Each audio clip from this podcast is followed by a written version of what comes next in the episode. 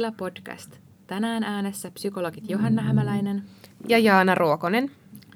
Tänään me keskustellaan siitä, että miten ihmiset yleensä pystyy keskittymään, milloin on kyse mahdollisesti tarkkaavaisuuden häiriöstä ja milloin ehkä kannattaa hakeutua selvittelemään niitä. Ja tänään me käytetään sanaa keskittyminen kansantajuisesti, vaikka lääketieteessä ja psykologiassa siihen liittyy läheisesti käsitteet tarkkaavaisuus ja toiminnanohjaus. Ja jos lähdetään ihan liikkeelle siitä, että miten ihmiset yleensä pystyy keskittymään, niin mitä sulle Jaana tulee mieleen? Joo, eli tutkimusten mukaan niin yhtäjaksoinen keskittyminen voidaan pitää tavallisesti yllä noin 30-60 minuuttia – ja tämä on semmoinen tavallisesti aikuisia koskeva ää, keskittymisaika. Hmm. Ainoastaan semmoinen flow-tila on siitä poikkeus, jolloin keskittynyt tila voi kestää vaikka useita tunteja, jos olosuhteet ja aihe on kiinnostava. Esimerkiksi joku voi uppoutua vaikka hyvän kirjan pariin pitkäksikin aikaa, eikä huomaa hmm. ajan kulua siinä samalla. Niinpä. Ja keskittymiseen vaikuttaa aika monet tekijät. Joo, eli vireystila on yksi sellainen tekijä, joka vaikuttaa tosi voimakkaasti siihen, että miten sitä keskittymistä pystyy ylläpitämään. Ja se vaihtelee myös ihmisistä riippuen tosi paljon, että milloin se vireystila on kaikista parhain. Jotkut pystyy aamulla toimimaan paremmin ja jotkut taas sitten on enemmän semmoisia hmm. iltaihmisiä. Ja se ehkä tuleekin sitten, että siinä yläaste lukioijassa kannattaa jo lähteä vähän tutkailemaan sitä omaa keskittymistä, että milloin se olisi parhaimmillaan ja milloin kannattaa niitä läksyjä tehdä ja kokeisiin lukea. Kyllä. Ja toisaalta välillä sitä joutuu hyväksyä sen, että ei läheskään aina se keskittyminen ole niin hyvää kuin toivoisi. Tai että just se, tai omat opinnot tai työ sitä edellyttäisi. Hmm. Sen takia on just tosi tärkeää sitä tutkailla ja olla tietoinen itse siitä, että hmm. milloin on paras mm. aika tehdä koulu- ja työhommia. Niin ja tämä meidän nykyinen yhteiskunta ja opiskelumaailma ja työelämäkin vaatii aika korkeatasosta ja pitkäkestoista keskittymistä nykyään, mitä ei ole ehkä vielä sata vuotta sitten tai varsinkaan muutama sata vuotta sitten vaadittu, että niissä olosuhteissa ihmiselle on ollut jotenkin helpompaa keskittyä siihen käsillä olevaa tehtävää, kun se on jotenkin ollut semmoista konkreettisempaa ja fyysisempää ja vaihtelevampaa, että nykyään meidän työt ja opiskelu on semmoista aika paikallaan olevaa. Kyllä, ja meillä on paljon myös elektronista laitetta, joiden kanssa tehdään niitä hommia, niin sekin vaikuttaa siihen mm. keskittymisen ylläpitoon. Niinpä.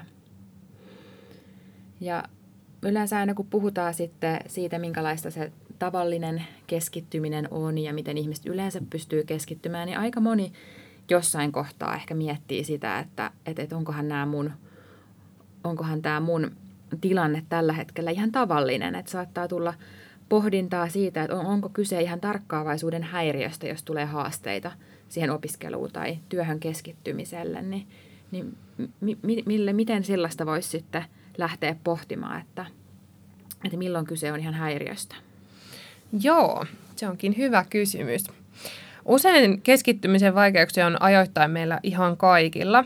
Siihen vaikuttaa niin moni taustatekijä, kuten äsken mainitsitkin, että esimerkiksi stressi ja unettomuus, liian vähäinen ravinnon saanti tai, tai tämänhetkinen elämäntilanne ylipäätään se voi olla sellainen, että, että on tosi vaikea keskittyä. Jos on vaikka ahdistuneisuutta tai masentuneisuutta, niin silloin luonnollisestikään niin keskittymiskyky tai keskittymisen ylläpito niin on paljon vaikeampaa. Ja on tosi tärkeää sen vuoksi tehdäkin sitä taustaselvittelyä, että, että onko siellä taustalla jokin muu asia tai joku elämäntilanteeseen liittyvä tekijä, joka vaikeuttaa sit sitä keskittymisen ylläpitoa ennen kuin sit pystytään ää, mahdollista häiriöitä selvittelemään tarkemmin. Niinpä. Eli oikeastaan sitä niin kuin varsinaista tarkkaavaisuuden häiriötä pystytään arvioimaan siinä tilanteessa vasta, kun se semmoinen psyykkinen ja yleinen vointi on aika hyvä. Kyllä, joo. Eli silloin, silloin se on luotettavalla, luotettavaa selvittää. Ja hmm.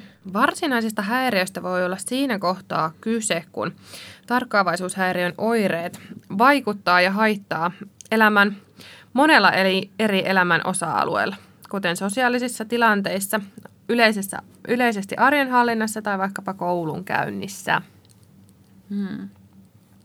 Niinpä, ja tarkkaavaisuushäiriöt jaetaan kahteen eri tyyppiin, ja niitä on varmasti moni kuullutkin, että puhutaan ADHDsta ja sitten vähän harvemmin mainittu on ADD.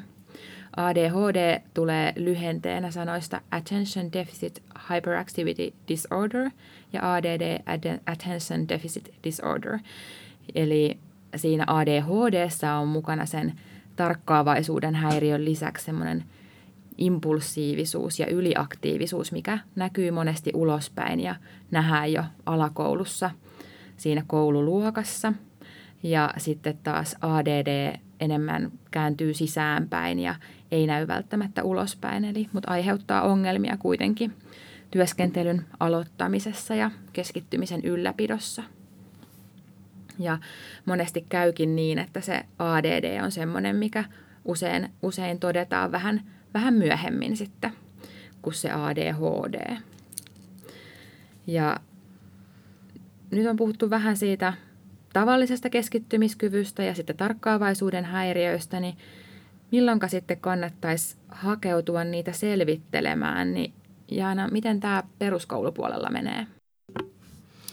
Joo, eli mikäli huoli opettajalle, vanhemmalle tai oppilaalle itselleen nousee esille, niin siinä kohtaa on aina mahdollisuus konsultoida koulupsykologia.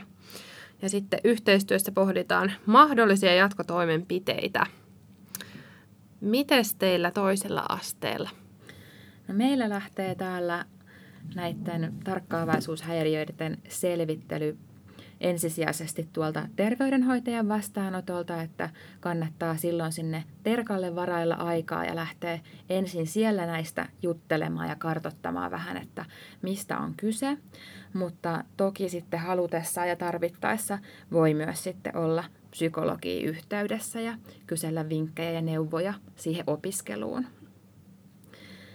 Ja psykologin vastaanotolle ehkä nuoria täällä toisella asteella varsinkin kannustaisin hakeutumaan, että jos arvelee, että niiden omien keskittymisvaikeuksien taustalla on jotain psyykkistä, mahdollisesti stressiä, unettomuutta tai muuta psyykkistä pahoinvointia, kun niin kuin tuossa aiemmin puhuttuin, puhuttiin, niin niitä olisi kuitenkin hyvä selvitellä ja hoitaa ennen ennen kuin lähdetään varsinaisesti tarkkaavaisuushäiriötä selvittelemään. Kyllä vaan, ne on hyvä, hyvä ja tärkeä sieltä poissulkea vaikuttamasta. Mm. Ja silloin tietysti, kun hakeutuu sinne selvittelyyn, niin kannattaa ehkä vähän käydä sitä pohdintaa mielessään jo etukäteen, että, että mitä siltä selvittelyltä toivoo. Että sittenhän siellä on mahdollisuus siihen diagnoosiin ja lääkekokeiluun, että, mutta että, onko ne sitten semmoisia asioita, mitä haluaa itselleen. Niin, sitä haittavaikutusta on tärkeää pohtia, että hmm. miten sen haasteen kanssa elää arjessa. Niinpä että riittääkö joku ihan neuvonta vai kokeeko, että haitta on niin suuri, että haluaa jotain vahvempia tukitoimia. Kyllä. Ja nyt ollaan siis tässä jaksossa keskusteltu paljon keskittymisestä ja siihen liittyvistä vaikeuksista ja puhuttiin siitä, että ylipäätään meidän tämä nykyyhteiskunta ja opiskelu on ihmiselle aika vaativaa ja tarvitaan pidempikestoista keskittymistä kuin, kuin ehkä aikaisemmin ja on paljon häiriötekijöitä. Ja harva pystyy keskittymään yhtäjaksoisesti ainakaan yli tuntia. Keskittymiseen vaikuttaa monet tekijät, kuten elämäntilanne ja psyykkinen vointi.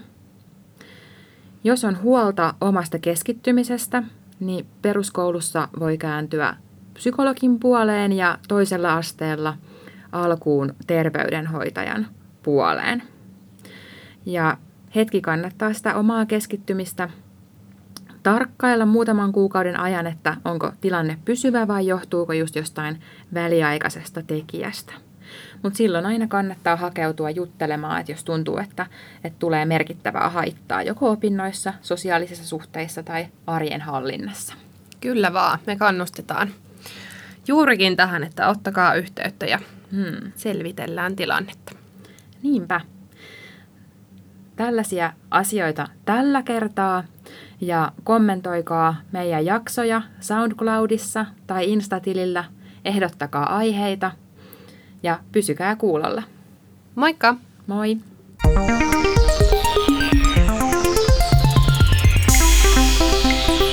Mielentilä. Mielentilä.